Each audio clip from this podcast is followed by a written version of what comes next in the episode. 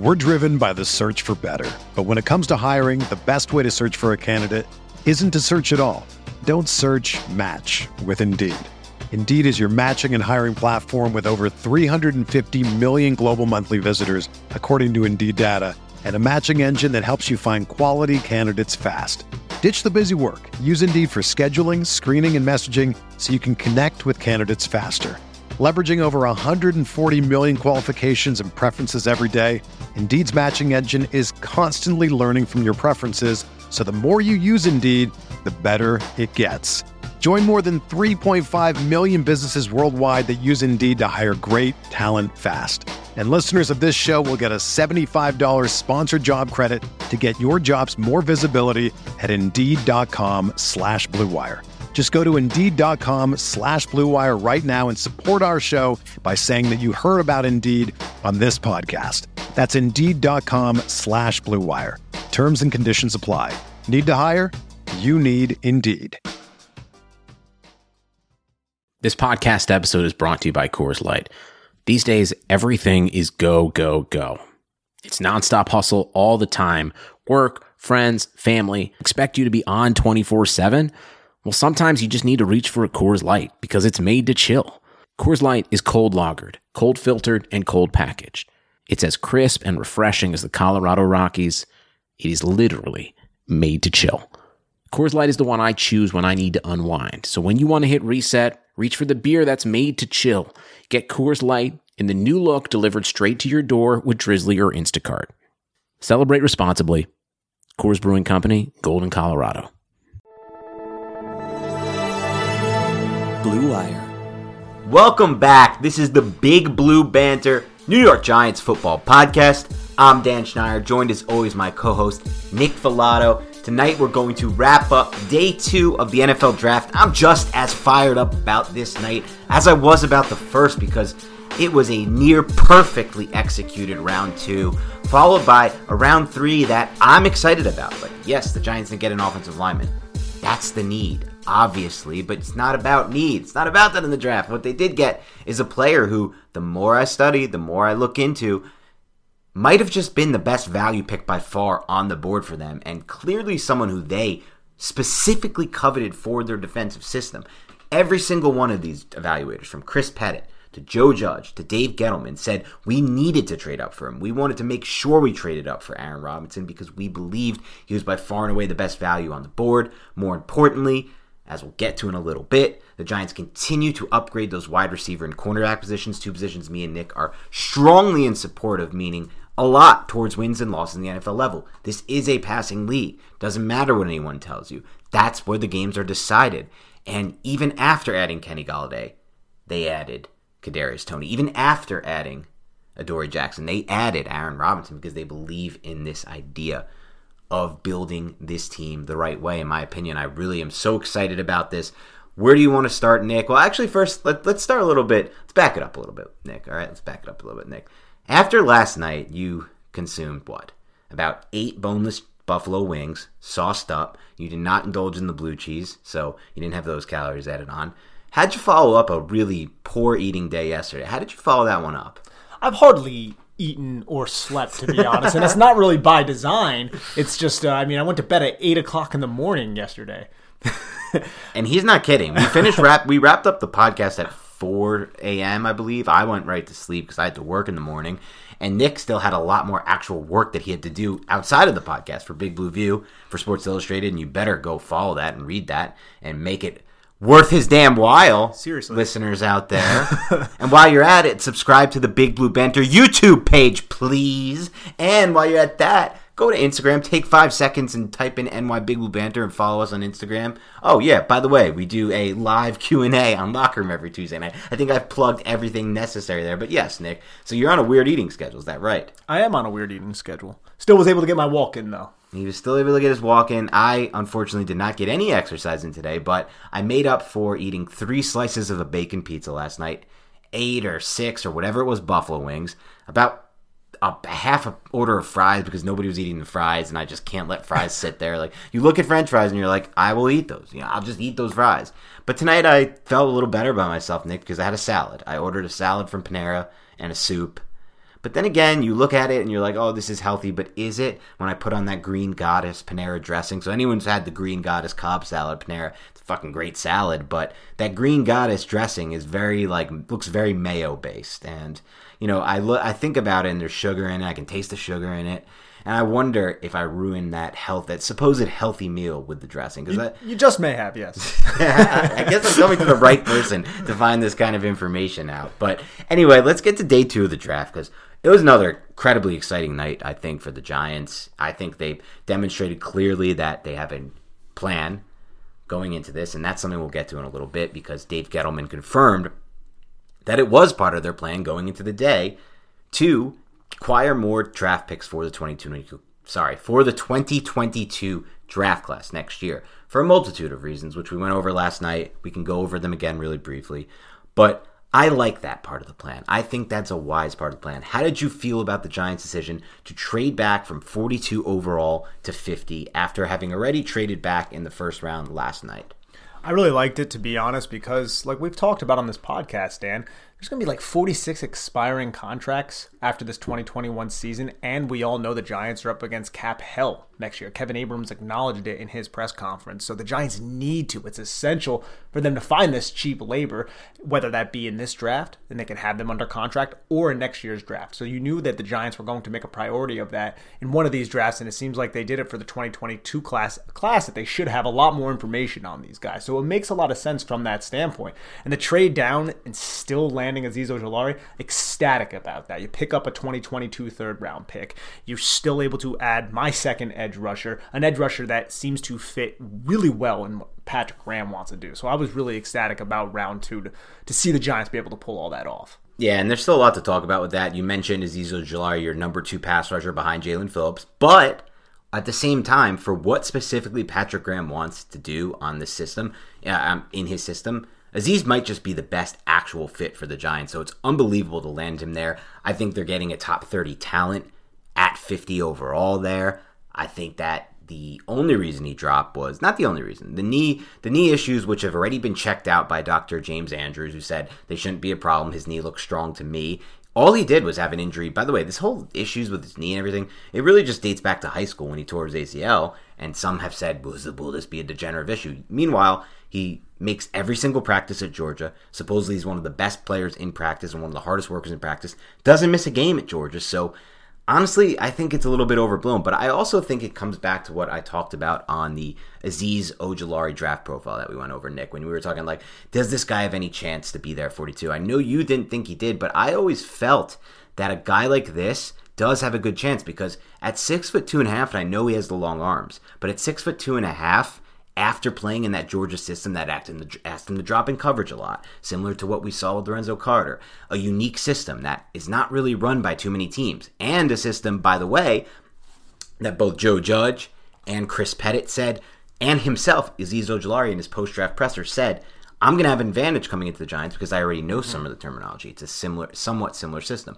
And because of that, I always felt like he could be there because teams that run a four man front are just not in, as interested in Azeez Ojulari as the Giants are because he's not really a 4 3 defensive end. But he can be an edge in this system for the Giants, and he can be a great edge. He's a perfect fit there. So, love, love, love that. We'll get to a little bit more on Azeez in a minute. But I do want to ask you about the I guess the trade back because here's the concern. I think not concern. I don't even want to say it's concern because I love this pick. It's the reality of it, though. Here's the reality. The reality of it is that was kind of the end of the market for interior offensive linemen who could come in day one and be your week one starter. There were guys, two players that going into day two, Dave Gettleman admitted in his post draft compressor after he wanted to take on the offensive line. Two guys he had ranked really high.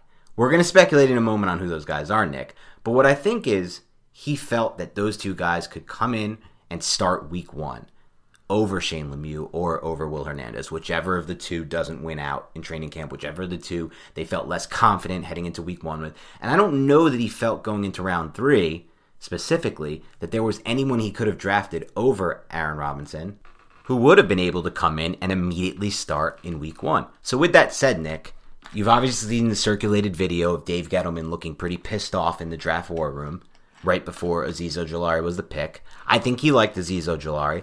but I think he really liked more the idea of getting one of these two linemen that he had, who were picked before Azeez Ojulari, to start week one. Do you agree that that was probably what he was angry about? And if so, who's your speculation on who those two linemen are? Because I think I know exactly who they are. I think I know exactly who they are, and there are two players we've talked about pretty extensively yeah. on this podcast, to be honest. And I think it does make sense because what has the Giants' draft philosophy been? This season, or just the overall philosophy. You can say the whole offseason has been ensure that Daniel Jones is in a prime spot to have a breakout third season. Yes. You add Kyle Rudolph, Kenny Golladay, John Ross, you draft Kadarius Toney. You really are trying to maximize this player and just validate the fact that you drafted him with a top 10 pick in 2019 and everybody mocked you. So I think getting an offensive line and sharing that up with these two stud players from college is something that Dave Gettleman really wanted to do. Didn't materialize. I think he loves Azeez Ojulari. It's not a referendum on Azeez Ojulari, but I think if he were able to get these two players, it would have uh, really made David Gettleman and the Giants happy. Yeah.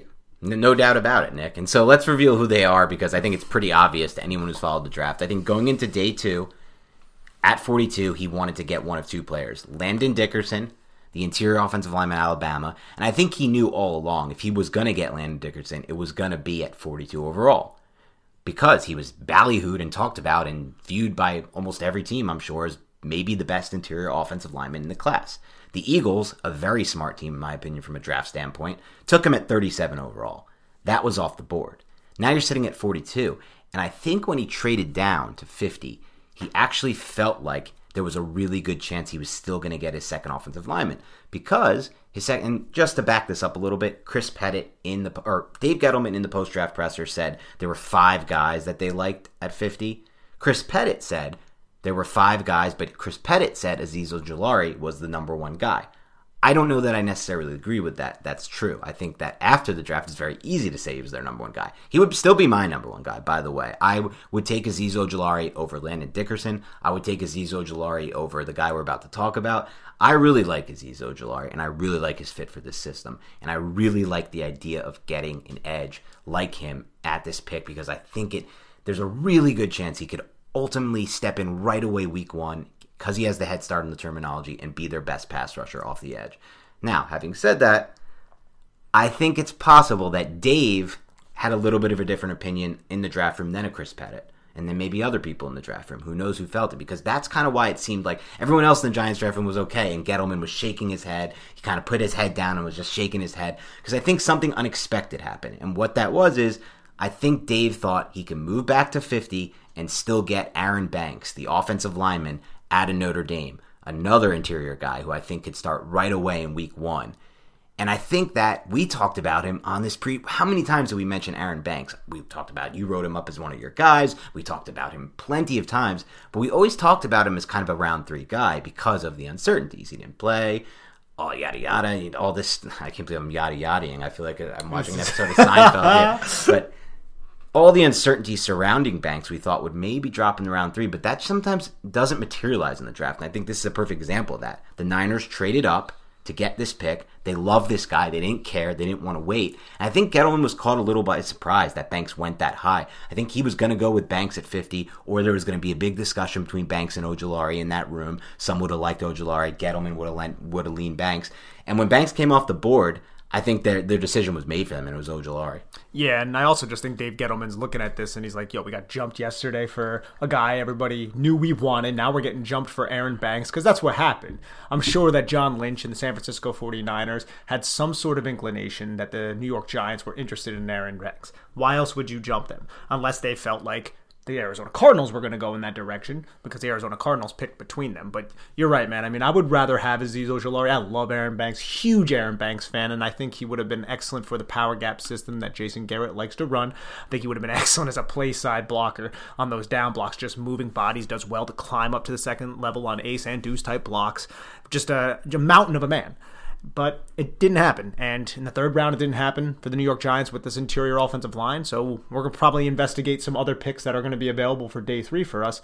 But landing Azeez, man, I mean, if you would have told me before this draft, you're going to get Azeez Ojulari after a trade down in the second round, I'd have been like, wait, what? Excuse, excuse me? You mean in the first round? No, no, no, no, no, no. In the second round, it's, a trade down. I mean, it's quite amazing to look at the total haul right after that 50th pick was made. The Giants came out of the first two rounds with Azeez Ojulari, who we talked about extensively as a potential play at 11, somebody who perfectly fits the system. And maybe I always felt it was a reach at 11 personally. Yeah, yeah. But at the same time, it was in play, we thought. You know, the Giants maybe wanted to get their pick of the edges. They came out with him, Kadarius Toney, who the more I watch, the more I warm up to. I am starting to warm up heavy to this Toney kid. I really see a lot of potential there. Still, maybe not my guy. Still, maybe Elijah Moore. Still, maybe Bateman. But I like all three of them, so I don't think it matters too much to me. Plus a first round pick next year. Who knows how good that could be? Plus a third round pick. That's what they got for moving back with the Dolphins. And by the way, boys and girls, ladies and gentlemen, uh, listeners of the Big Blue Banter podcast, we've got another team to root against in 2021. it's the Miami Dolphins. And oh, it feels so bad because I like Brian Flores, and I like their young roster. They've built it the right way, and they have a good roster, by the way. So they may actually have a pretty solid record, which sucks for the Giants because the Giants have their third round pick. But at the same time, it's Tua Tagovailoa at quarterback. I'm not a huge fan of. Never was a huge fan of him coming out. I was in the minority, by the way, on that. I want to make that clear because I take my lumps for Rosen. No one ever gives me credit for having Mahomes as the QB one in that class, and I tweet receipts to prove that I have Mahomes there. And yet, I was not high on Tua. I never saw him as the surefire top five pick. And maybe he'll get better, but I I still don't see it. So I think he could help us get some losses maybe next year. But yeah, there's a new team to root against, baby. It's the Dolphins. So anyway, they come out of this with those two players, a first round pick next year, a third round pick next year, and a fourth round pick next year from potentially the crappy Bears. It's awesome. Absolutely awesome. Now they traded that fifth round pick uh, in the third round, which we'll get into in a little bit. But I'm right. fine with that because I do believe the NFL this season they look at this day three and they're just like, yo, there's so much uncertainty here, man. Yes. A lot of these guys don't even have 2020 film. We're relying on 2019 film. We haven't been able to have any sort of personal contact with these no. guys outside of Zoom meetings. So they look at a lot of those picks and they're just like, dude, we will trade those away in order to get the guys that we want. And look, what did Dave Gettleman do? What did the New York Giants do? They invested in the Reese's Senior Bowl players yet again in this third round pick. They love the Reese's get, Senior Bowl. Well, they man. get a face to face meeting with them. They talked about it with Robinson too. They talked about like, yeah, go ahead. It's exactly what you said. Exactly. I mean, Azeez obviously wasn't at the Reese's Senior Bowl. He was a redshirt right. uh, sophomore, but they have really strong connections to the Georgia football program. And I mean, look, since Dave Gettleman has been there, how many guys have they drafted out of Georgia? DeAndre Baker, Lorenzo Carter, now Azeez Ojulari. Yep. They, they love drafting Georgia players, and I don't blame them for it. A and, and part of it is because Kirby Smart's system does have some similarities to what they're running. It even had some similarities to what James Bettcher was running. And kind of as Dave came over, something people don't give Dave enough credit for. When he came over to the Giants, he talked about how he does start. He has during his time in Carolina, he learned to view the second level a little differently, and the players he's looking for at those second and third levels a little differently. And the Giants really haven't invested any crazy assets in those thumper linebackers, and they really have started to get different second level edge types. They don't take those 4 3 defensive ends. They're not investing in the AJ Epenesas of the world, the Carlos Bashams. They're not, I mean, they made a swing on Ogletree, which was a little bit of a mistake, but honestly, Gettleman at the time felt he was more athletic than I guess he ended up being. I think some of the injuries played a role there. Al Ogletree was a decently athletic player with the Rams. I don't know what was left of him with the Giants, but I don't totally think that that was that as off base as it turned out to be. Yeah, the thing about Ogletree that was interesting, and I did a breakdown for Inside the Pylon on him. I thought it was he was going to be utilized a lot more as a blitzer, and that would really right. help unlock James Bettcher's scheme. But I never saw the keen diagnosing ability, the ability to put himself into position to to stop runs, scrape over the top so of bad. blocks. He was he was from a mental standpoint, from a processing standpoint, he was just really really off. And then as athletically, anytime you saw him, and a two way goes in coverage with a running back releasing like from the A gap, that's very very difficult. But man, he would just get torched all the time. it, it was uh, the Giants significantly upgraded by getting Blake Martinez. And I know we talk about that a lot, but like looking back at the 2019 team and seeing what the 2020 linebackers were, I mean, it's night and day, man. Yeah, you're 100% right. And I think part of the problem for Ogletree was just that he started off by being an okay play. Like I, I talked about with Turchin, some of the film I liked with Ogletree. We won't spend too much time here, but was that he was able to make plays sideline to sideline in 2018, and even that disappeared in 2019, and he he was just a, a, miss and a swing and a miss. But as for Azeez Ojulari, I know we talked about it in depth on the Azeez Ojulari draft profile. So if you're new to the Big Blue Banter podcast, I know we have some new listeners coming in, just judging on what we see in the downloads, and some people who have started following each of us on Twitter during the draft go take a look back on April 6th. We did a full podcast breaking down Azeez Ojulari. But just for the new listeners who are coming in now or people who had listened, but it's been a while and there's been, we dropped a lot of content, give them real quick a breakdown of his strengths and weaknesses from what you saw on film. Yeah, for Azeez Ojulari, he, I guess we'll start with his pass rushing upside. He has a good first three steps. I wouldn't say that he carries a lot of bend in his lower half. I've seen him bend through contact, but he's not the bendiest type of guy. It's not really his game. His game is winning with one specific pass rushing move. I think his pass rush plan can be refined a little bit more. He can develop a few other moves. I do believe he can convert speed to power pretty well, but his one dominant pass rush move that he uses is he basically uses his inside arm to stab basically establishes some point of contact on the tackle, and then from that uses his outside arm to violently, and I mean violently, chop down on the tackle's outside arm. And he does that, and that usually forces the tackle's momentum a little bit forward while moving up the pass rushing arc, creates separation, creates space, so Azeez Ojulari can then dip his inside shoulder, get his hips angled towards the quarterback, towards the pocket, and then he does dip underneath the tackle using some bend again bend isn't excellent, but using some bend to get that edge, win that half man relationship, and then get sacks. And you could see it through his film. He always tries to do that. He sticks that inside arm on the chest, comes violently to try to chop the outside arm down. And that's the way he wins. Now, he does have other ways, and he has shown counters. It's not really consistent. And there are times where he, I guess, you want to see him have a more refined plan, like I said before but I have seen him convert speed to power where he goes for the bull rush and then he tries to get to either the half man inside or outside wherever he sees some leverage and he wins that way. Love his hands. He has big hands too. I want to say they're like 10 and a half inches. And I love the fact that he's six foot two, has natural leverage being a little bit shorter, yet has 34 and a half inch arms. So he has the arm length of what, a six foot five edge defender. That's something that you don't necessarily see all that often. I believe he has like 95th percentile arm length according to mock draftable, and that's with 41st percentile height. So that's somewhat of an advantage. And he also is very, very good against the run. I don't believe he really gets credit for that. I love watching him take pullers, Dan. Whenever a puller in a power gap system comes, and you see it in the Alabama film in 2020, Deonte Brown, gigantic guard, tries to come backside pull, Azeez will just squeeze so tight and just restrict the inside rushing lane and spill everything outside to those secondary force defenders. So I love how he can do that as well. And just on base blocks too, he sets the edge. I mean, there's there are times where there are tackles who can get inside of him a little bit and drive him, but like he holds firm pretty yeah. well against tackles who outweigh him by 60, 70 pounds sometimes. So I'm not gonna lie, man. I mean, I, I'm really intrigued by this pick. I love this pick. I mean, anybody who's listened to this podcast knows that I'm big Azeez Ojulari fan. So the fact that Giants were able to trade down in the second round and get him makes me pretty ecstatic. As you should be. I mean, 95th percentile arm length, 95th percentile wingspan, 95th percentile hand size, 90th percentile bench press. He's a lot stronger than people give him credit for. And according to Pro Football Focus, he had 24 defensive stops, which was tied for the third most among SEC edge defenders. Those defensive stops are meaning basically what they judge a defensive stop by is if a running play goes for negative gain or zero yards. So mm-hmm.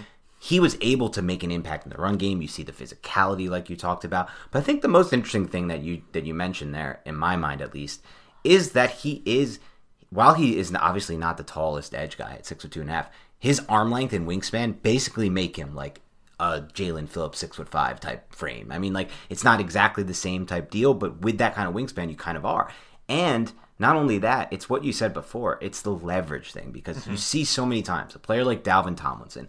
Why is Dalvin Tomlinson so successful in the NFL? I think a lot of it has to do with the fact that he gets such good leverage. I really do believe that because you look at Tomlinson and he shouldn't be as unbelievably stout against blockers in the run game or, you know, sometimes pushing a pocket as you see him, but it's like maybe it has a lot to do with the fact that he gets really good leverage against these taller offensive linemen on the interior. And I think something similar could happen against these six foot eight Kolton Miller type offensive tackles, for example, or kind of those style offensive tackles. The Samuel Cosmi's, who's going to, bat by the way, be going up against because the Washington football team drafted Samuel Cosmi. So I actually feel like he could be really, really good. And obviously, you look at the tape against Alex Leatherwood, and that's kind of the big game for him. I think it's the it's the one where you're like okay, he's going up against a guy who was literally just drafted in the first round. Now, obviously, some people feel that was a reach, even though I'm not going to laugh it off totally, Mike Mayock, because I did love Alex Leatherwood. He was one of my guys. I thought he was super underrated in the fact that he was talked about as a second round pick. I saw potential first round guy, whatever. But by the way, I saw it at guard, and it looks like they're going to play him at right tackle, which may not be. Me and you differ there because I'm yeah, not a big Alex. I knew yeah, you I'm not a big Alex guy. Leatherwood. Yep. But anyway, the point is, he had a really good game against Leatherwood, a really freaking good game against a first round pick, who obviously, you know, Tom Cable, the Raiders, said, I thought he was the best tackle in this class, or so for whatever it's worth. That's that's saying it something right there. It's certainly interesting with Penei Sewell and fucking Slater in this class. I mean, he must put like a lot of value on the fact that he played at Alabama. That sure. has that has to be what it is. Yeah.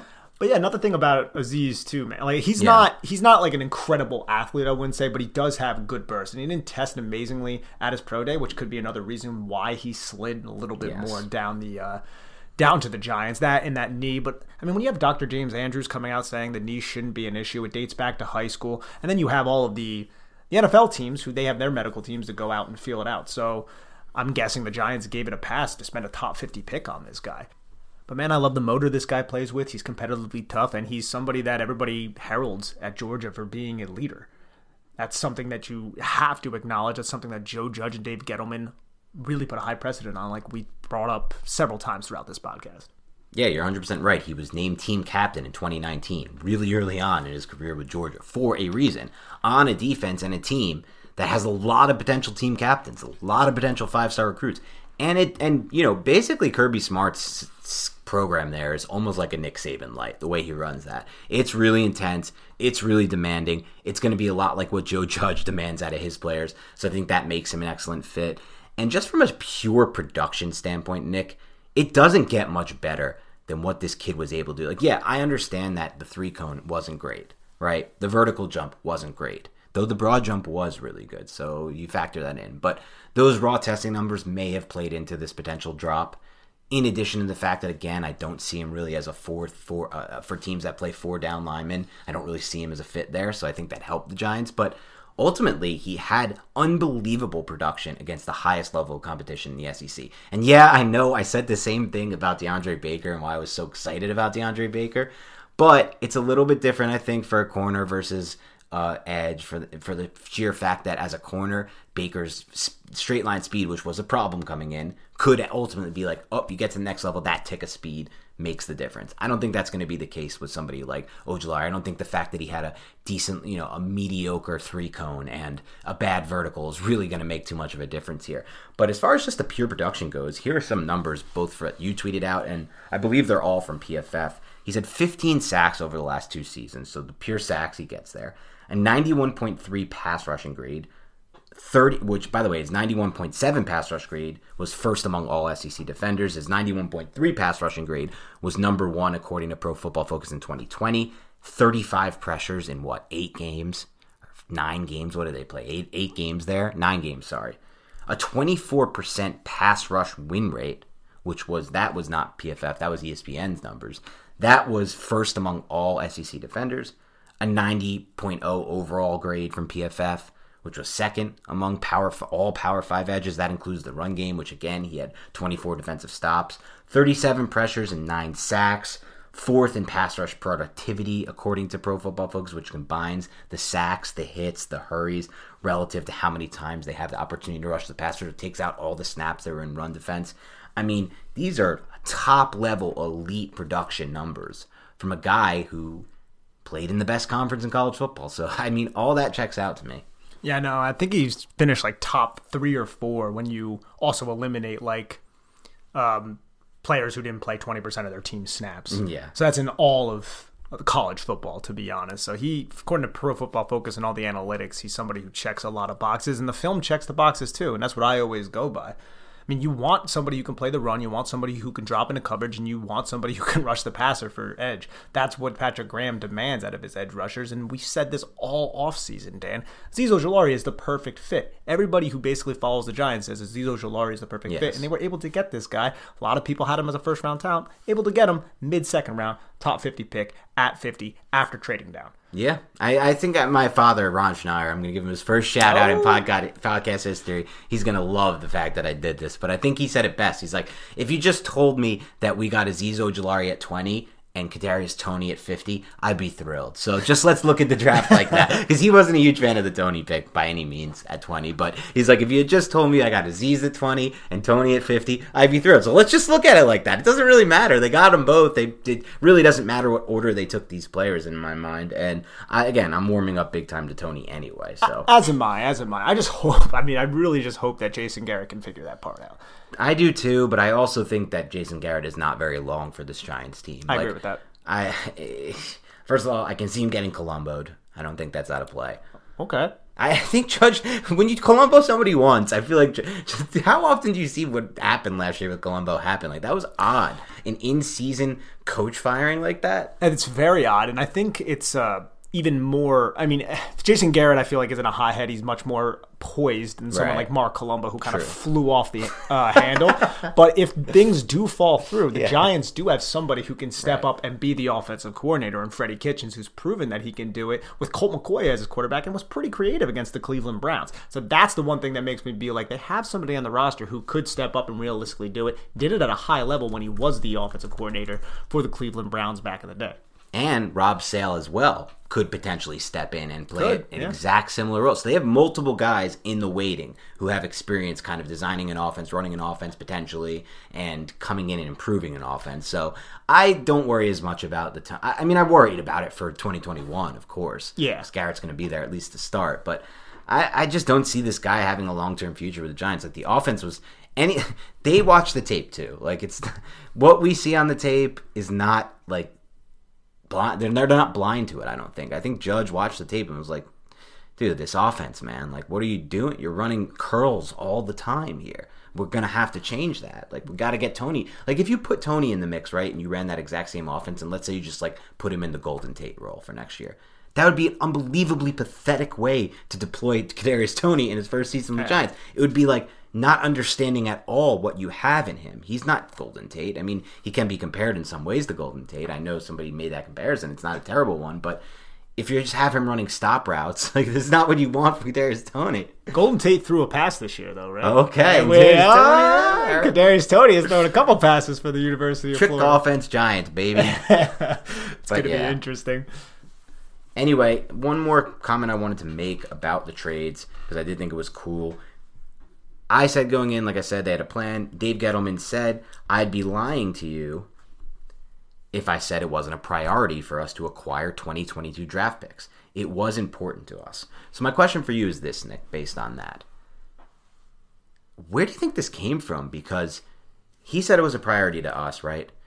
But in his entire career prior to this, he never ever made it a priority to get future draft picks in trades. Not once with the Panthers or with the Giants in his first three drafts did he ever make it a priority. He says he's tried to, he's considered it, but I think what he's those trades, there's no guarantee that in any of those trades it was for a future draft pick. Mm-hmm. Like he said last year, you know, they were going to trade unless McKinney fell, right? That could have just been add another third round pick in that last draft. As far as prioritizing getting future picks, that's something new for Gettleman. That's something new for this entire regime. It's honestly something new for the Giants in general. They really haven't had that too much throughout their history. Who do, I think it's a really good idea. I know it's based on what they say. You know, like you said, they'll have more information on these prospects next It's, year. Absolutely. It's two things. It's that, it's it's the fact that they're going to have more information and the pandemic. And then the other thing would just be the fact that they back themselves into a corner a little bit with the way they allocated their cap. It's going to hurt them in 2022. I mean, I'm ecstatic about it now. I'm all about 2021 and we'll worry about it in 2022. But Kevin Abrams already acknowledged it. And if you just go to whatever, over the cap or, or Spotrac, wherever the hell you pronounce that, you can see that they may be in trouble in 2022, especially with all, like I've brought up several times in this podcast, the amount of expiring contracts they have. and potential to have to re-sign Jabril Peppers. Mm-hmm. Saquon Barkley, just don't do it, please God, just don't do it. Make him play out the five at the least, at the very least. If you're gonna make the mistake of extending a running back, at least make him play out the first five. But I digress. I don't want to get into that right now. Please, there's still some people who want him to get that twenty million dollar per year contract. That's gonna destroy the Giants, just absolutely destroy him. But and say Jones takes a jump, you ought to extend him too potentially. So with all that, they could still dip into the 2023 cap. So I don't think they're in total cap hell. But that's again assuming they don't have to extend those guys, Peppers, Barkley, whoever it may be. So considering they might have to, they'll probably use uh. that money they're dipping into in 2023 to help those players out and to extend those players. So I do agree with you. I think it's a lot to do with that. And I think that's a really good sign that the Giants are starting to be a forward looking team in this regime. They're starting to think ahead. They're starting to have a plan. They're starting to plan their 2022 moves already in 2021 during the draft. Like they're making this decision based on all those things you said. The fact that there's going to be so many more players, by the way, prospects heading into the 2022 class because the NCAA granted an extra year of eligibility for these players to come back because of the COVID crappy season. So a lot of guys said, "I'm coming back. I'm going back. I don't want to go into this draft class right now." So because of that, and he, I think Gettleman or Pettitt may have mentioned there's like 13 players from one program in the SEC that that they said would have been drafted in this class. They had an eye on that are all coming back. So it's just cool to me that they have a forward looking plan. They're thinking about next year already now. And they literally went in, and he says, I'd be lying to you if I said it wasn't a priority. They prioritized getting picks in the next class. So to me, it's awesome. And I think ultimately, they, they in their minds, they're like, if we can't get DeVonta Smith or Jaylen Waddle, and you can tell me if you disagree with this, we're going to trade that pick back. And that's awesome to me. Yeah, I mean, then they ended up getting jumped for the DeVonta Smith right. thing. But the fact that they wanted to do that, we thought they were just going to be like, you know, we're just going to get our top ranked edge here. They yes. didn't end up doing that. So the fact that they were like, okay, we're going to trade back, but it takes two to tango. Luckily for the Giants, some quarterbacks actually ended up falling, which benefited. We're driven by the search for better. But when it comes to hiring, the best way to search for a candidate isn't to search at all. Don't search match with Indeed. Indeed is your matching and hiring platform with over 350 million global monthly visitors, according to Indeed data, and a matching engine that helps you find quality candidates fast. Ditch the busy work. Use Indeed for scheduling, screening, and messaging so you can connect with candidates faster. Leveraging over 140 million qualifications and preferences every day, Indeed's matching engine is constantly learning from your preferences, so the more you use Indeed, the better it gets. Join more than 3.5 million businesses worldwide that use Indeed to hire great talent fast. And listeners of this show will get a $75 sponsored job credit to get your jobs more visibility at Indeed.com slash BlueWire. Just go to Indeed.com slash BlueWire right now and support our show by saying that you heard about Indeed on this podcast. That's Indeed.com slash BlueWire. Terms and conditions apply. Need to hire? You need Indeed them this time. Justin Fields specifically, the Chicago Bears circled their guy, were able to part ways with a first round pick, and honestly, they didn't have to mortgage that much to move up nine spots to get their guy. But still, the Giants, I still feel like it's fair compensation. Them yeah. getting a one, getting a four, and a five.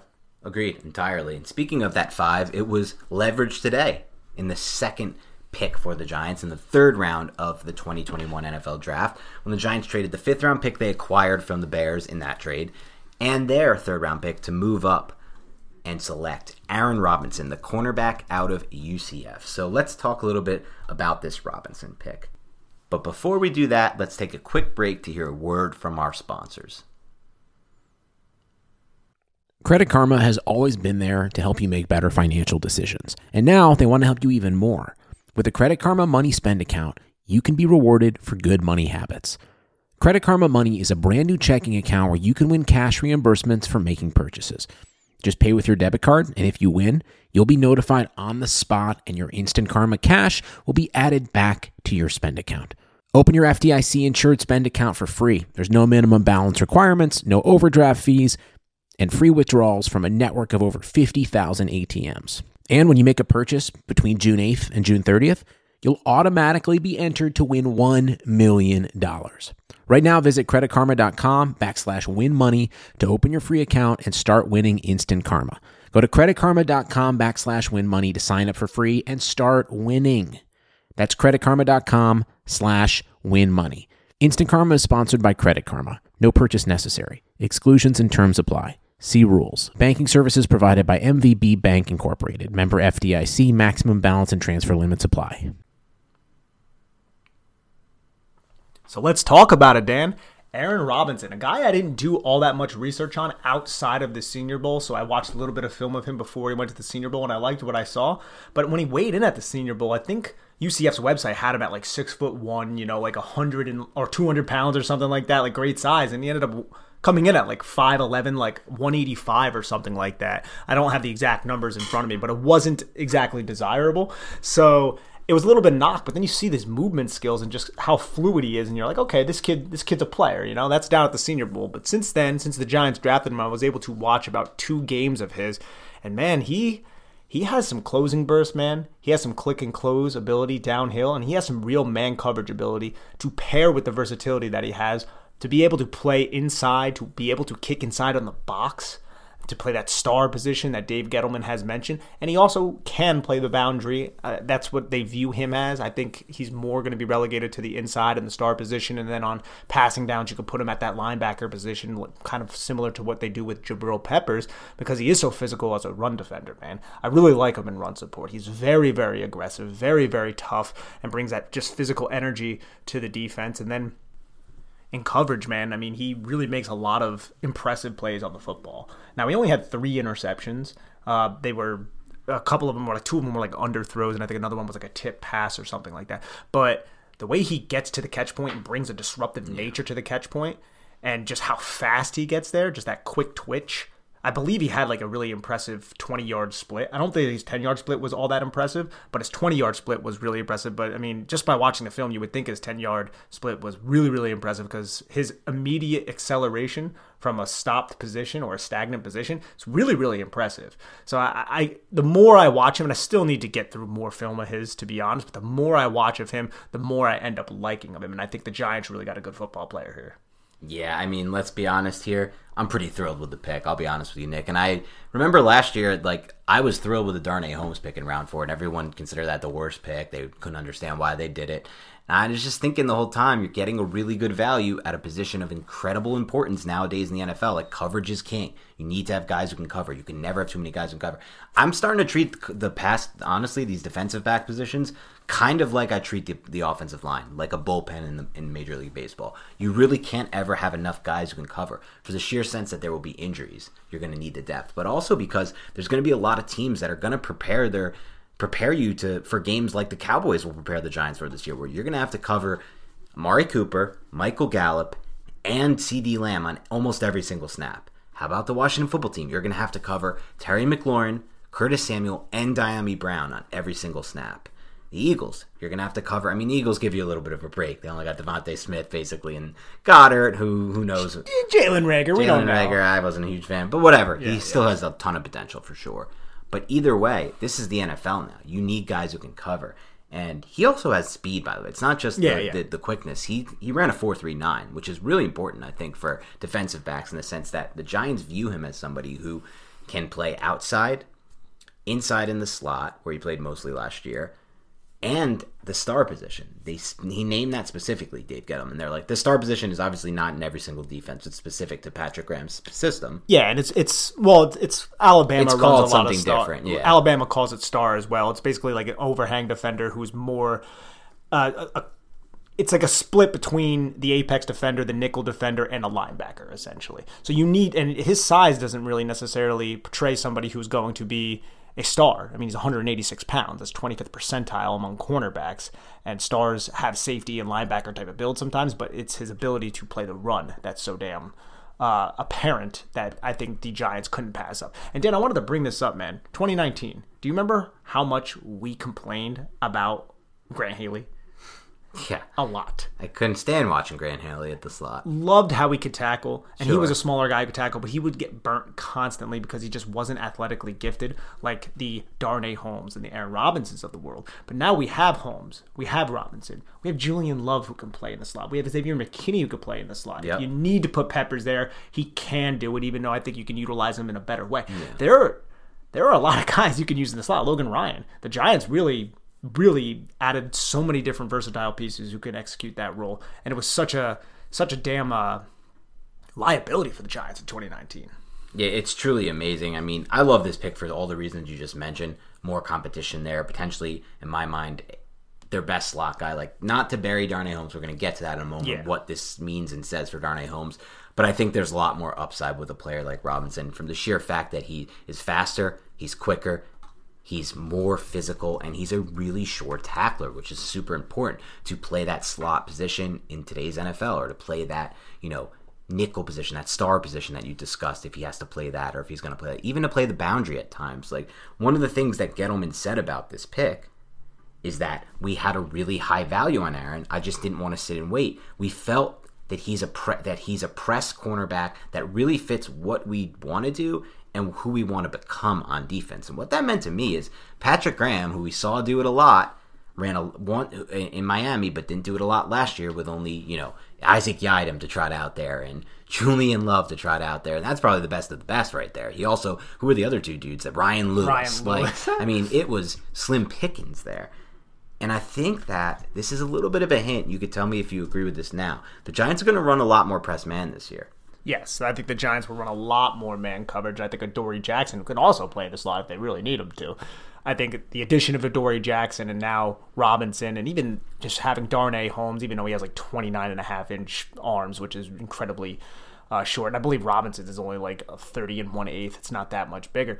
But these guys have the ability to play man coverage. They have the ability to stay in phase on horizontal routes, and they have the speed to carry those vertical routes up the seam and then up the boundary, and that's what you're going to need. Isaac Yiadom didn't have that. He couldn't change direction. Right. His change of direction and his lateral agility just was not there. These players all have that. And if you watch Aaron Robinson's tape, you can just see how fluid he is, man. His hips, there are times where he where uh a wide receiver will run a squirt release, which is essentially they'll go outside and then they'll wait for the cornerback to commit their hips to the outside and then they'll just come right back inside. And it really messes up the cornerback's ability to kind of stay in phase and, and, and kind of carry that route inside. And Robinson, dude, his hips are so fluid. He doesn't bounce up or anything like that. He maintains a low center of gravity and he maintains this speed through the turn and that transition. That's one thing I really, really love about him. And I do believe that just adding this type of player will allow Patrick Graham to kind of still run these these man coverage concepts that we expect to see, even though the Giants may suffer some injuries in the secondary. Because Right. Darnay Holmes had a neck injury last year. Dory Jackson has dealt with his fair Yes. share of injuries. So that's something that's going to happen in the NFL. You need depth, and this was a, a good depth. And not even just a depth No, addition. I don't. I don't want to make it like value. It's, I think it is a value. Yes, and they traded up for it, and that's one thing I think we'll get into a little bit later. Was it the right decision to trade up when you need to add some interior offensive lineman? But uh, at the end of the day, you got a really good football player here, somebody that can make an impact on this defense. Yeah, there's no doubt about it. And I think one of the interesting things you just brought up is that ability to flip your hips and carry on those vertical routes. The Giants literally lost a game last season, so they would have been seven and nine. What did they finish? Six and ten. They would have been seven and nine, and then technically they would have been division winners Yep. if they hadn't had cornerback who could do that. There was the first game against the Eagles where they had the win in the book and they gave up that long pass along the sideline for literally this that exact thing happened. There was also a game earlier this season, I believe, against Dallas where they gave up a similar route along the sideline. I believe that was to Michael Gallup from Andy Dalton who Yeah. came in a relief. So again, it was like two of those passes. two of those Yeah, yeah. passes. One, to- and, one and the Cooper, Eagles was either yeah. one or two as well. Yeah, and I think they were both Ryan Lewis, and then after Yeah. that, Ryan Lewis was, Was like, done. Yeah, you got to go. And so the Giants actually lost two games last year because of that. So clearly they look back on that and they're like, we need to fix that. We need more route. And they did it with the Dory Jackson. Dory Jackson is one of the best corners in the NFL on carrying those vertical routes. It wasn't even just that, Dan. It was also because the Giants were so basically relegated to playing cover three type of concepts that these smart offensive coordinators like, we know what kind of coverage they're going to be, and let's just flood it. And they would flood the coverage, and they would put Ryan Lewis and these inexperienced corners in a place where, okay, I can make decision A or I can make decision B. If I make decision A, then the quarterback's going to throw to decision B. So, and then it, vice versa. And Ryan Lewis got put into some bad spots, and he didn't make the best choices. Sometimes he wasn't as decisive as he probably should have been. But there, that was all the reason he was in the pickle that he was in was because the offensive coordinators kind of knew what the Giants were going to do. Yes, exactly right. And one thing that I really liked that Dave Gettleman said about this Aaron Robinson pick, and again, all three of them, Gettleman, Pettitt, Judge, they all said we felt he was so highly rated on our board and was such a good value for us, we had to trade up. We couldn't take the chance of not getting him. And again, we can go back and forth on if that's ever a great idea. Do you want to fall in love with players? The draft is a crapshoot. But I think when it's the, the cost of it is just a fifth round pick that you only acquired because you traded back in the first place, I'm always going to be okay with it because this is just one of three picks they're getting from the Bears, and it was the least valuable of the three picks by far. But one thing that he said, and I decided that I, I retweeted this out, Nick, and then see what you think about this. I've never agreed with Dave Gettleman on anything that he said since joining the Giants and dating back to his time with the Carolina Panthers because I watched a lot of his pressers with the Panthers to get a feel for what kind of GM he would be when the Giants hired him. I've never agreed with anything more than what he said when he said tonight, you do the analytics, I do it. I do the analytics, people. It was very disjointed, but I got this from the transfer. You do the analytics, I do. I do do the analytics, people. Trust me. And the best defenders have the best tackling set. The best defenses are the ones with the best tackling secondaries. And Aaron Robinson is a really good tackling cornerback. Now, there's a few things there. I haven't done the analytics on this. I haven't seen the study that shows the analytics. But eye test wise, I can tell you, I spot on agree with that. I've struggled through watching so many poor tackling Giants secondaries. Honestly, I think this has been a problem for the Giants secondary from literally the day Tom Coughlin start, stopped coaching those teams till the day Joe Judge took over. And Joe Judge did such good work in such short period of time in that last offseason with COVID, with a minimized training camp, with no preseason, with no in season, or I'm sorry, pre training camp mini camps and, and mandatory mini camps and OTAs. Yet they were such a good tackling secondary versus what they had been in 2019. And tw- those Bettcher years were some of the bottom out years when terrible. it comes to tackling in the secondary. And it killed the Giants. And it's not just that it kills you on run plays. More importantly, it kills you on the pass plays because the NFL is becoming such a league of just run after the catch. Run after the catch is becoming such a huge part of what makes offenses tick. Someone needs to tell Jason Garrett that. yeah, unless you're Jason Garrett and you're just running curls. But for the good offenses, run after the catch is a big part of it. And you need in those regards players like Aaron Robinson who be on the field, sure tacklers who will turn those quick mesh routes, those crossers over the middle from for, uh, what could be a 20 or 30 or 40 or 50 or touchdown play into a 5 or 6 yard gain because he's a short tackler. And so I couldn't agree more with Gettleman on that. It's one of the main reasons I'm so excited about this Aaron Robinson pick, in addition to the fact that you're adding to, in my opinion, one of the most important positions to draft at all times corner in addition to the fact that you're going along with the analytics that suggest pass coverage, individuals who can cover are more important than individuals who can rush the passer because teams are getting the ball out so quickly these days.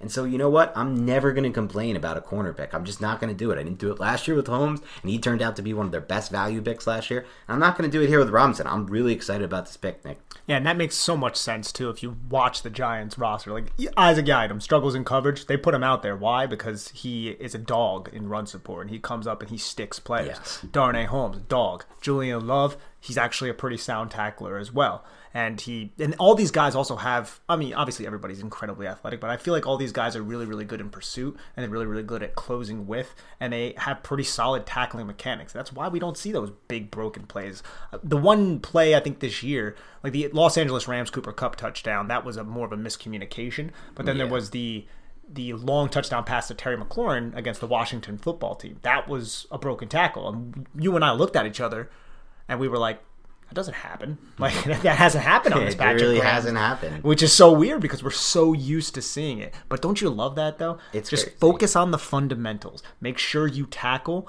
and make sure that they don't pick up any extra yards. Tackle soundly. Don't go for the huge hit. Be smart. Play football smart and stick to the details. And I love that, man. And it's so true. Like you look back at that Ryan play, like it was it is what it is. Like it's to happen. You would think it would happen more than once a year. It happened like once the entire year. It's crazy. That's how well they taught that in such a short span of time. And somebody, I'm not going to get the name right. I'm not going to remember. There were so many tweets and so much interactions tonight on Twitter. But one of our followers, and if you're listening to the podcast, you can let me know after this that I shouted you out and shout you out by name. But one of our pod, uh, podcast listeners, or maybe just somebody who follows me on Twitter, responded back when I tweeted out that stat or that quote from Gettleman and said, "Yeah, they they call this the Patriots way, but really this is the Giants way." and the Patriots and Belichick. Belichick created it when he was with the Giants, and he brought it over to the Patriots. But Parcells and Belichick, when they were with the Giants, really stressed the stressed the importance of secondaries that can tackle. How important it is to be able to tackle at that third level from your defensive backs. And Judge is bringing it back, and it's really a big reason I think why we saw such an improved defense last year. It seems like such a small thing, like having defensive backs who can tackle. A lot of teams probably don't even like I feel like some teams don't even stress or care about this. When you're seeing some of these guys like CJ Henderson for example last year, he was so good in man coverage on an island people are like this is an easy top 10 pick and I understand that. But at the same time, CJ Anderson was not someone who was a great tackler. No But I think the Giants are going to be drafting players who are great tacklers, and it's really interesting to me. A couple more stats on Robinson I want to throw out, maybe get your take on, and, and just some background stats. One thing would be this. What do you think about this? 321, Nick, of his 789 snaps in coverage last season, according to Pro Football Focus, were in press man coverage. What does that tell you about what he might be used to do in the Giants? That tells me that he's probably going to be running and press man coverage. yeah, and the Giants are probably going to be running a lot more press man and a lot less zone this year. 100 of those snaps came at the outside corner position, 484 came in the slot, and then 46 in the box, which was interesting. He led UCF in pass breakups like you said, he's really good at making plays on the ball, really good short area quickness. Yeah, and that's with Richie Grant, uh, a safety who was drafted over him on the team. So it's not like he has a bunch of scrubs on that team. Yep, completely agree. And then one final thing here would be that he actually played, he received 20 scholarship offers coming out of Florida's Deerfield Beach High School. He was only a three star, but he still received 20 scholarship offers. Committed to Alabama, played on Alabama, and then left Alabama and transferred to UCF. I think probably when you're at Alabama, and you're playing for Saban and you see them just ripping up, ripping, just ripping in five star recruits year after year after year, and you see the competition. You're like, I got it. If I'm, if it doesn't feel like I'm going to be locked into a starting role, I probably should transfer because I need to get an opportunity. I can't be buried. Yeah, and he al- and he also Robinson because he had to sit out a year, I believe, in 2017 because exactly. the transfer portal. It kind of took him a while. Like 2019, he started finding his groove with UCF, and then 2020 exactly. he had a really good season. So it was a little bit more late of a late bloomer. bloomer. Yep and that can be you know in any way who can some people view that in a negative way i guess with the breakout age stuff. I think that's more important to look at with different positions than corner but who knows? It, it doesn't concern the late bloomer thing yeah. doesn't necessarily concern me. But uh, something we've been praising praising and i think it's rightful to praise right now. But are you concerned at all dan as we head into round four tomorrow day three and this interior offensive line has still not been addressed, man. So it's, it's so funny you bring that up, Nick, because literally before I got into, I wanted to get into our day three targets. I said there's two things we need to discuss, and the first one is, are we right to be concerned about the offensive line right now? Because that's a big discussion right now big topic of discussion on Giants Twitter right now. There is the uh, you know those fa- the I call them I don't know I got to come up with a word for a term for these fans, and I only am saying this because I know the majority of our listeners don't qualify in this group. I don't think almost any one of you who listen to our podcast qualify in this group. And I'm not going to try to knock the group, but they're not my biggest. I'm just going to say I'm not the biggest fans of them. There is a group of Giants fans that are vocal on Twitter that literally the Giants could, I don't know, have all six of their draft picks this year cut by week one, and they find a way to make it a positive. about to say things are going great, the regime's doing a great job, this and that happened, that's and this happened. And they seem to think like there's nothing to worry about with the offensive line. You have to give these young guys the time to the time to progress. But like this isn't we're not talking about five first round picks on the offensive line. We're not even talking about like we're talking about a fifth round pick who struggled mightily in pass protection in Shane Lemieux, and who may just not have the traits to ever be good in pass protection. Like it's not just like like you always say, Nick. I think you said it best. Progression is not linear in the NFL. Like there's no guarantee that Shane Lemieux just improves dramatically in year two because it's year two and he has more time. Will Hernandez, who's converting a position and has a, some really average film since his rookie season. Yeah, absolutely. And then Matt Peart, who was taken at 99 overall. And if you look at the history of the offensive tackle position in the NFL, offensive tackle selected outside of the top 45. And that's that's that's I need to do a bigger study on this. That's just looking back at past draft classes, eye test I've looked through like going back to 2000 just quickly on Pro Football Reference. There's a really low success rate for those tackles who are taken. So like that's a lot to bank on. So I don't think we're wrong to be concerned about the offensive line.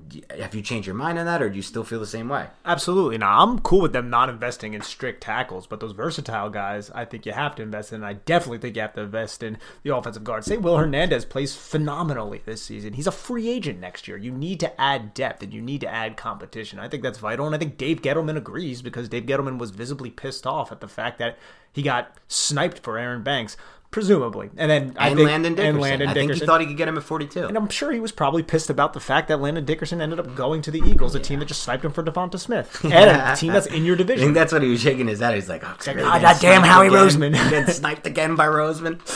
no, no, you're 100 percent right, Nick, and I think that's a good point as well. What you said about Hernandez. So I don't think the Giants. So I think it's important to say we are right to be concerned about the offensive line heading into 2021, but we also at the same time, because these things are not mutually exclusive, believe the Giants didn't make a mistake not going offensive line. I don't really think they made a mistake not going offensive line at 50. I think that best pick on the board by far was Azeez, and they made it.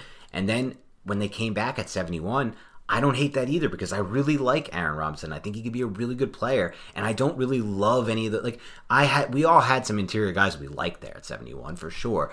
But if they have a super high grade on Robinson, and Robinson ultimately is this super quick with straight line speed, great tackling, secondary piece they add, that could be more valuable than an offensive lineman that we like. But like, who knows if he's just an average starter at guard or an average starter at center?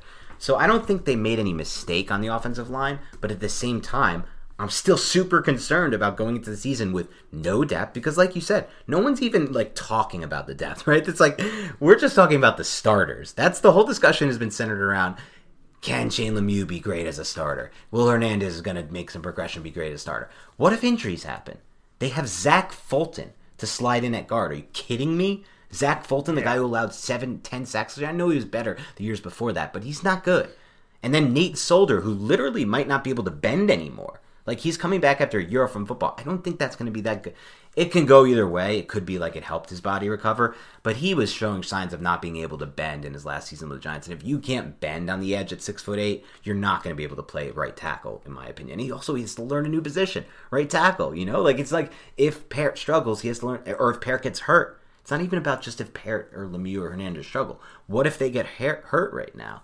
And so I don't think they did anything wrong, like you said, but I do. I am concerned. I'm definitely concerned as well, but I don't think you should be overly concerned, Dan. We have Spencer Pulley on the roster. I oh, I forgot about Spencer Pulley.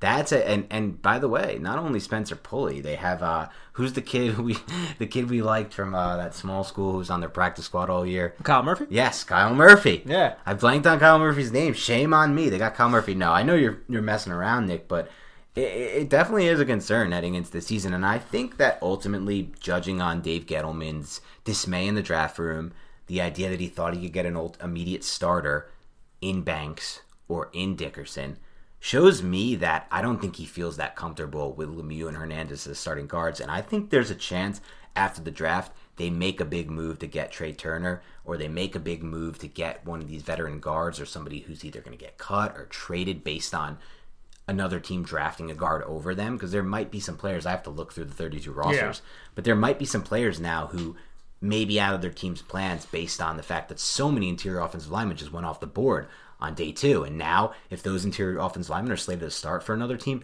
they may be looking to trade a veteran who's pretty good on the interior offense line, who maybe Dave feels can be an upgrade to either of these two guys, Hernandez or Lemieux, or at least somebody who they can put on there and compete in camp and get the best out of Hernandez Lemieux or be there in case those guys struggle at the beginning because it can't just be these these day three picks. We're gonna have guys in a moment that we target, but like you can't just throw a day three pick in and expect them to be immediately great players. I don't think. One thing before we go into the day three yeah. targets, what do you think the addition of Robinson means for Darnay Holmes?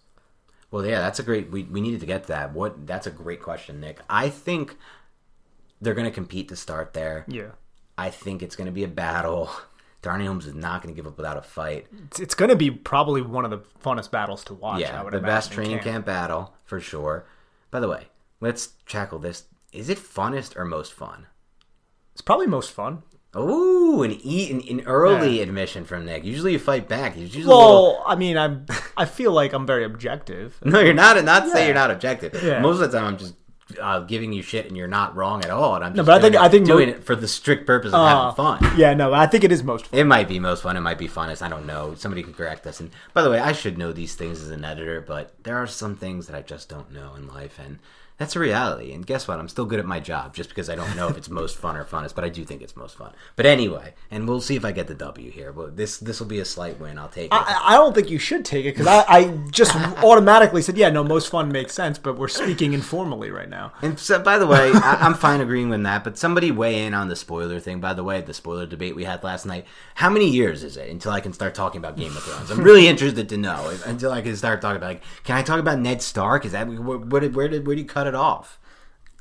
yeah, you see what I did there? All right. Anyway, back to the Giants. Back to this. Yeah, for Darnay Holmes, man, like I don't think this says the Giants aren't confident in Darnay Holmes, but I do think this might say that the Giants aren't confident in Darnay Holmes playing press man coverage in the slot. That might be what this says. It might be, to be honest. And I tweeted something about uh, Darnay Holmes and like what exactly it means, and Yeah. people were like, "Oh, well, it's just depth." And I'm like, "No, I understand that, but you don't trade up to to acquire somebody without On day two. w- on day two without the possibility of that person stealing somebody else's job and you can only field 11 guys and let's be honest this secondary is pretty stacked right now you can field three safeties at a time you could roll that package out there if you want to with logan ryan jabril peppers and xavier mckinney so some of these guys their snap counts are going to be hit Oh, yeah. and with the addition of Robinson, it looks like that's going to be Darnay Holmes. And then you look at some of these other guys in the roster. Sam Beal's probably definitely going to be cut, I would imagine. And then Isaac Yiadom, I mean, the fact that he took a pay cut may lead to him being that last cornerback who sticks on the roster, but uh, his roster spot's not safe by any means either. No, the Beal, Beal, disa- disaster pick, one of the worst decisions in Gettleman's uh, regime so far. He's gone. I agree with you. He's just opted out last year and just going to try to come back and beat with this kind of talent on the roster. No shot. Um, but yeah, item's an interesting one. And just in general, like to get all these guys on the field, it's going to be interesting to see because you know they're going to be playing insane amount of nickel and dime defense next year. Just like oh, that's yeah. going to be their base defense by far. And that's great too because I would rather not see the. And I know these guys are not all on the team now, but I'd rather not see another season of the Devonte Downs and and Mayo types playing big roles on the defense. And I don't think we will. We'll see some snaps from Crowder. We may not see as many as you think from Crowder because if it's the, the if it's getting Crowder or Robinson on the field, there's going to be times they can feel comfortable. I think getting Robinson. They're not the same player, obviously, and it's not going to be these early rundown situations. Yeah. But in certain spots, and maybe they feel they can put Jabril Peppers as well in that box, and then get another kind of defensive back on the field, move McKinney to the deep safety role. There's a lot of options now in that secondary with so much talent there. So Still got Julian Love, too. still got Julian Love too. So like you said, like this is a good problem to have, a really Yes. good problem to have. I wish we also had the same problem in the offensive line. That's where like the, the two positions where if I was building an NFL roster, obviously the first thing you got to do is make sure you got your quarterback. My other things is I would always want to have just this problem at corner or and you can group safety in, but I'm going to say fine. I'm going to say at defensive backs and on the offensive line. Those would be the two positions I always want to just keep adding talent and depth and competition to. And sometimes that means burying some guys. Like Holmes may end up losing a big role this year. It's possible. We're not saying it's going to happen. It's possible. And that same thing could happen to somebody like Shane Lemieux or even Nick Gates, you know, or even Matt Parrott. But that's not a bad thing. What that means is you have competition and the, and the top talent is rising to the top. And it's really not at the expense of much, in my opinion, because like these edge guys, like they Giants proved last year, they can generate pressure in weird ways. As far as the receivers go, you can I think you can find talent in different spots there as well. So I don't know. one I don't want to say worry that I have, but Yeah. something that has come up in my mind because we, we we do talk about how this defense has generated pressure in weird ways, and that's totally true. And I have all the faith in Patrick Graham, but there is the one thing that was an outlier, at least especially in the, his time as a New York Giant, and that is Leonard Williams getting 11 and a half sacks. Mm. Now, if that 11 and a half sacks is a lot, he could easily regress. And if you you cut that in half, it's still going to be a solid season relative to some of the other seasons that he's had. Mm-hmm. I mean, he had zero sacks with the Giants or half a sack with the Giants just the year prior. If that drops, man, that's going to be a huge dip. And you know how kind of wonky the sacks really are. Because they're in that 2019 season, how many times did Leonard Williams affect the play but never got credit for the sack? So it's just one thing if he has a regressed year and the Giants didn't look to invest in the edge position, which they did with Azeez Ojulari, that's one thing that I kind of always had in the back of my mind. That, that could be a problem that may arise. That's a great point, Nick. I think that's an excellent point. And it's good news that they got Azeez Ojulari, who I Yeah. think could step right in because it's a nice system fit for him and be a contributor as a pass rusher in the sack department, in the pressure department right away. because I just don't know what to rely on with Lorenzo Carter specifically. Because I like Lorenzo Carter's skill set. I think he can bend, and I think that uh, a lot of people draw the comparison because Lorenzo Carter and Azeez Ojulari are both from Georgia, and there there are a lot of similarities with their game. I don't think that's entirely unfair. Lorenzo Carter is a bit bigger. Uh, I want to say he's considerably taller. he has more edge bend too. I would say that he's a little bit more bendy. He also has the ability to convert speed to power, and he was raw coming out of Georgia. Mm-hmm. But uh, he's just a unique athlete. But I don't know what kind of athlete you're getting after an Not Achilles after an injury. Achilles, man. Achilles is really bad. I know that's Achilles is the worst possible one. exactly. And then homeboy O'Shane Ximines. I mean, Not what do you have? That, that. Mm. shoulder injury, and like you barely saw him last year. He's still not That one guarding I feel against- but better about injury wise. injury wise, but his big knock on 2019 was the fact that he couldn't hold up against the run, and that's not something that may fly with Patrick Graham no, and Joe no, Judge. no, no, no, no, no. And that's another reason. I mean, it was a massive need, Edge, and they were so lucky, I think, and fortunate to be able to pair it with literally the perfect prospect for the system and a value at 50. Like this is this Azeez thing was just so perfect. Like yeah, they could have like honestly, even if Gettleman had got his way and let's say Dickerson dropped to 42 or let's say he did really love Banks and he got Banks at 50 after trading back.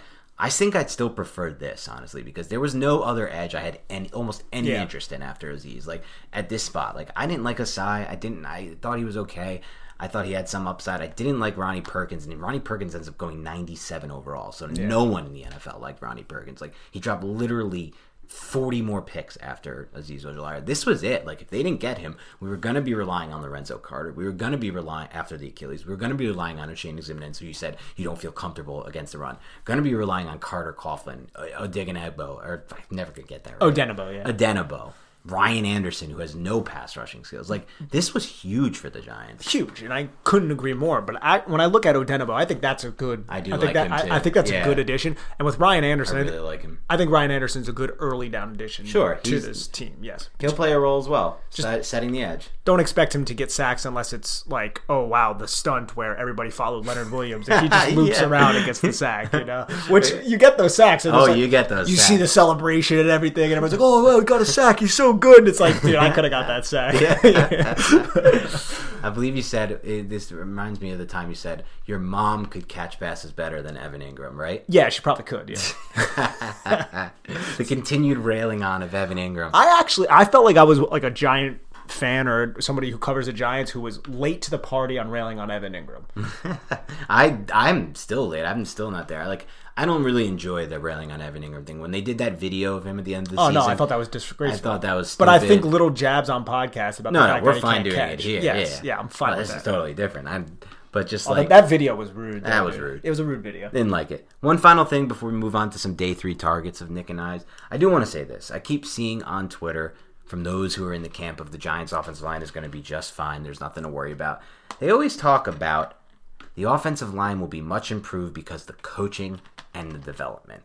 This to me seemingly ignores Nick that literally every single team in the NFL is going to have coaching and development with their offensive lines. This is not unique to the Giants. The Giants are not the only team that is developing their offensive linemen and that coach. Like every team has that this offseason. The Giants, this is not some secret sauce the Giants have with their development. Like we have some faith in Rob Sale, of course, but like Rob Sale is nowhere near going to be the best offensive line coach in 2021. Let's be quite clear and obvious. Like Mike Munchak came into that Broncos program and turned Garett Bolles, who was literally a bust before last season, into a guy who they paid to be one of the highest offensive tackles. He literally fixed Garett Yeah, Bolles. yeah. Munchak was that good, and I talked so much about how the Giants should have just thrown the bag at Mike Munchak when he was freed up by the Steelers. Chuck the bag, pay him anything he wants. They're rare, but like just to say like, oh, coaching and development. Every team has that. Yeah.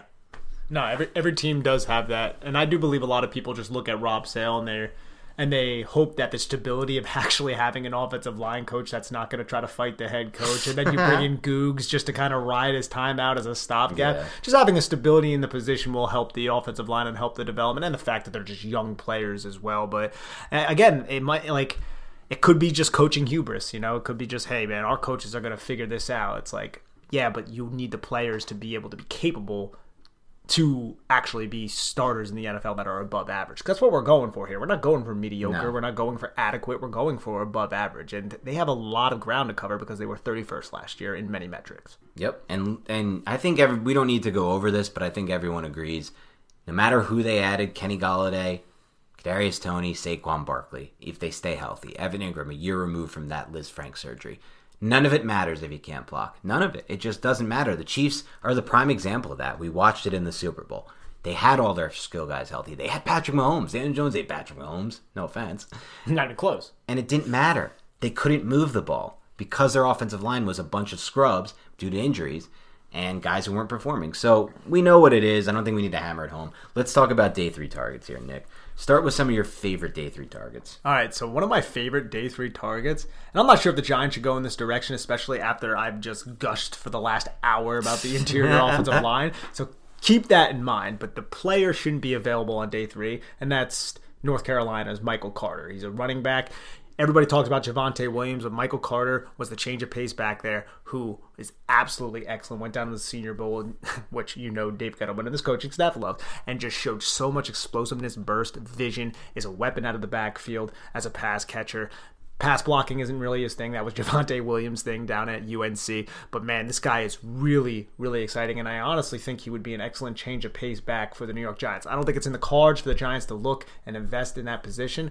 I don't think they'll go in that direction, nor do I really think they necessarily should if guys like Trey Smith and some of these other guys we're going to talk about are around. But man, dude, adding a change of pace back like him would be pretty damn fun because Devontae Booker, I don't necessarily view him as a change of pace back. I think he's going to get his series every now and again, but he's more of a huge insurance policy for Saquon Barkley that can play special teams. Michael Carter's a totally different player than him. Nick, I think we're taking our third right turn in NASCAR then. Because, yeah, that's right. Dan Schneier is saying that I would be on board with this pick. I think Michael Carter is arguably the best value on the board remaining. I loved watching his film. I think he's explosive. I think he's an excellent play. I would not be opposed to the Giants drafting. It's crazy, right? But but think about this. Where do you find the best values? The guys who make you who build who give you the roster that has the advantage at the running back position. It is this range. Alvin Kamara. I mean, it's a little bit earlier. It's Alvin Kamara, Dalvin Cook, but I honestly feel like this guy should have been a third round pick or a second round pick. Mm-hmm. Honestly, when you watch him, and here's the had the hidden thing that no one's going to talk about, but it does give you leverage. If you draft Michael Carter and he's super explosive and hits the ground running and looks great in Garrett's system, and they start to use some jet sweep motion, the offensive line miracles its way into a, an average, above average offensive line. Everyone takes that progression and coaching development as we're so so.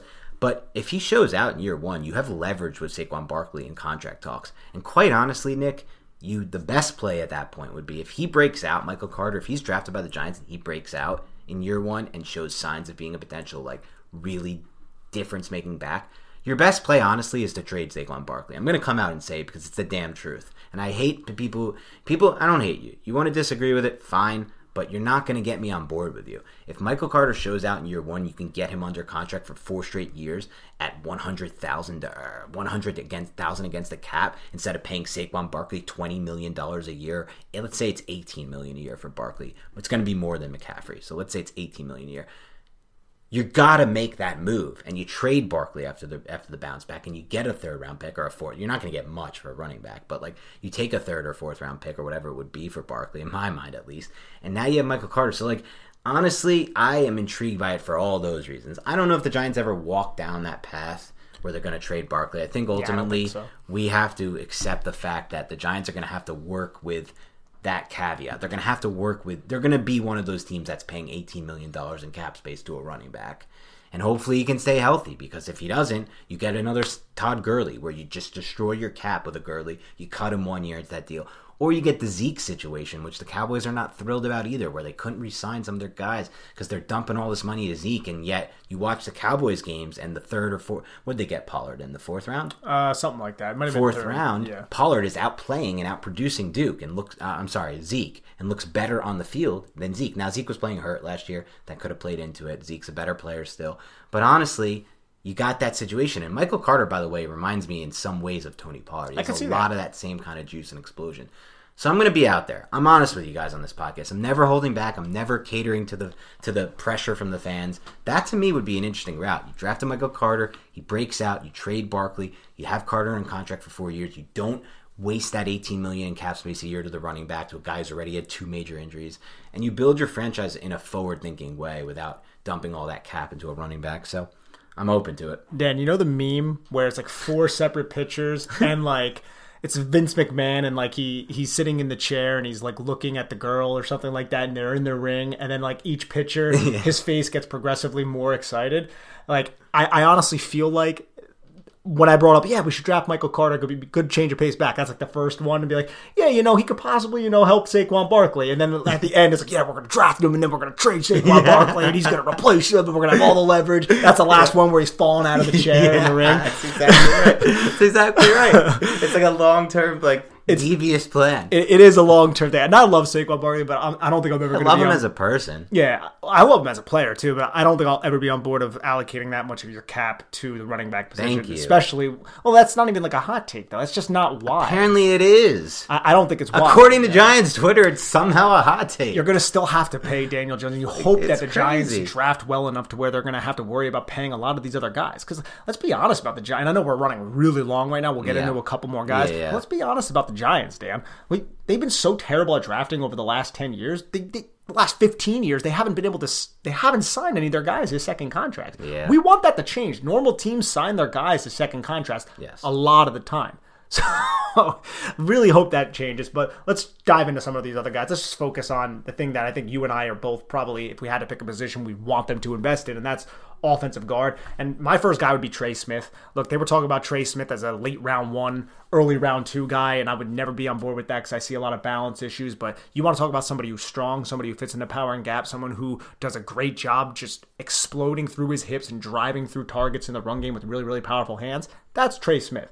Now, he's not the most fleet of foot. He's a little bit slow footed, but you're getting this guy in the fourth round. He has some blood clot issues. Former five back. star, too, right? Yeah, he was the first overall recruit, I want to say, by a lot of people's metrics over Jaelan Phillips, but some of the other ones said Jaelan Phillips was the first one because it was in that 2017 recruiting cycle. Jaelan Phillips ends up going to UCLA. He ends up going to Tennessee. Everyone's like, why the hell are you going to Tennessee? What the He's saying first, that? and you're talking about first overall in any position, not just interior Yeah, offensive yeah, line. yeah, I believe that a lot of I think two four seven might have had him as that. Oh, don't- 24/7. Yeah, two four seven. I always say two four seven. It's such a weird quirk of mine. But another thing about Trey Smith that I love is that Jeremy Pruitt was his head coach. So Jeremy Pruitt knows him. Yes. He knows his work ethic. He knows his character. And if all that stuff checks out, another Senior Bowl guy, then he could end up being a giant. And I think that he could probably compete and steal one of those jobs still, even though he's a fourth round pick. Yeah, I love that call. And then a couple other guards that we have highlighted here. Deonte Brown from Alabama, guy who played a lot of games for that team last year, national championship team. How do you feel about him? Deonte Brown, uh, more immobile than Trey Smith, to be honest, Okay. more slow footed than Trey Smith. Not a great sign. No, no, has that neck roll just a just a That stout. neck roll. Has that neck roll. I love the neck roll. Oh, I agree with you. big neck that. roll When I see the neck roll, no, it's actually right. but he's like that take. He's very big. He's very powerful. He's very lumbering. He's not Yeah. someone you're going to really want to be pulling all that often. But on, on the play side, like we talk about sometimes, he can move bodies just because of the ma- pure mass that he has. When I hear lumbering though, and like when I hear that about the feet, Mm-hmm. I think of like what I saw Shane Lemieux struggle with so much in pass coverage last. And I'm sorry, in pass protection last year. And so like I just don't. I don't know if I like that. Well, but I guess it's fourth round. Now Shane Lemieux is more athletic than Deonte. No, no, he's definitely more athletic. I just the, the the the feet and getting into your stance. Just I don't know. Honestly, I like the next guy we have highlighted, Okay. David, David Moore, Moore, yeah. from Grambling. He's somebody who went down to the Senior Bowl and. Man, I really love his grip strength, dude. He was able to really limit the space of a lot of those defensive tackles, and this is somebody who didn't play in 2020 because he went to Grambling, and Yeah. he went down there, similar to what we talk about Quinn Meinerz, and he played really well and showed up, played some center, played some guard, and did a really good job with his hands. I think his his feet could still use a little bit work, but that's going to come with coaching and development. But I think that's an interesting guy to look at in day three and somebody to add to this interior offensive line room.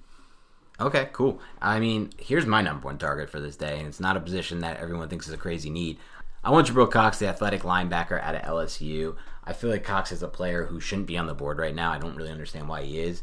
And maybe it's because it's kind of like the Jeremiah Owusu Koramoah thing, who I also didn't understand why he fell, because maybe it's a tweener, the size issues, nobody really knows the position. But adding athleticism that second level has still been something that I've been interested in doing. We wanted it last draft with the kid who the Bengals took. Um, forgetting his name from Appalachian State. Oh, Akeem Davis Gaither. Keem Davis Gaither. We wanted it there. We didn't get it there. And I think they can get something similar. It's not they're not the same player, but something similar out of Cox. And he's, in my opinion, the best overall value on the board. So he would be my number one guy here. I agree with you on those linemen. They're way high up on my list. Um, who's a few other guys you like on day three? Maybe other positions or just players you feel are good values. I think a good value is Tylan Wallace, but I'm not going to really talk much about him because the Giants went with Kadarius Toney.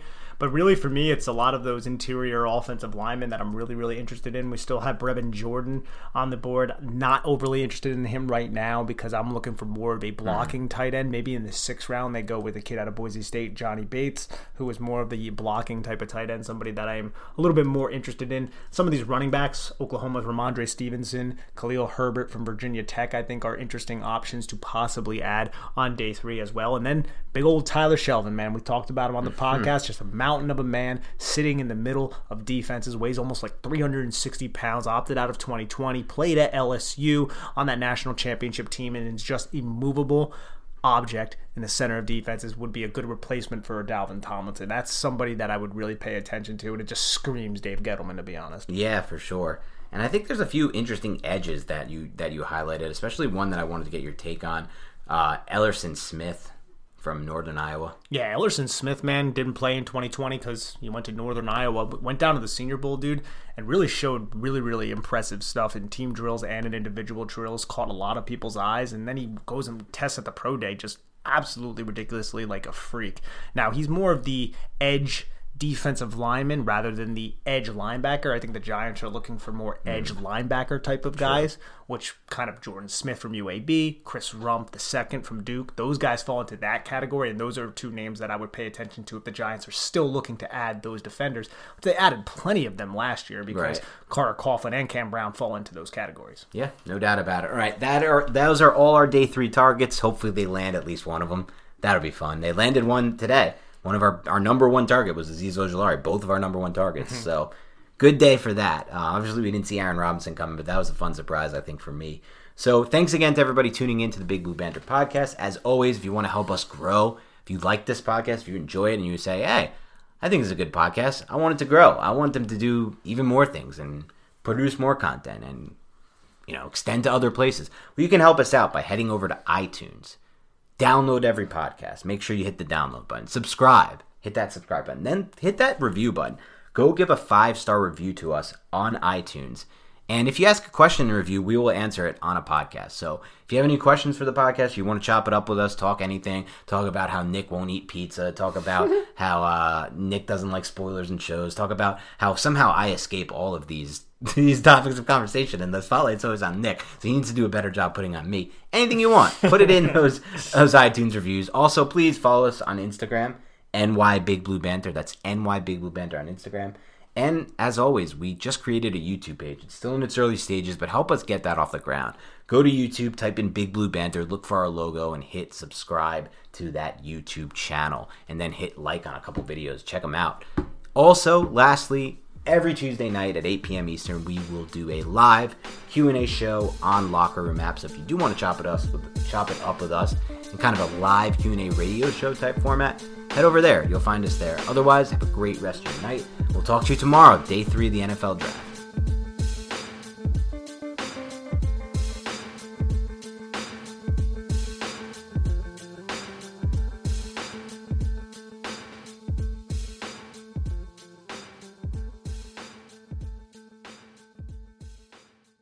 This is the story of the one. As head of maintenance at a concert hall, he knows the show must always go on. That's why he works behind the scenes, ensuring every light is working, the HVAC is humming, and his facility shines. With Grainger's supplies and solutions for every challenge he faces, plus 24 7 customer support, his venue never misses a beat. Call quickgranger.com or just stop by. Grainger, for the ones who get it done.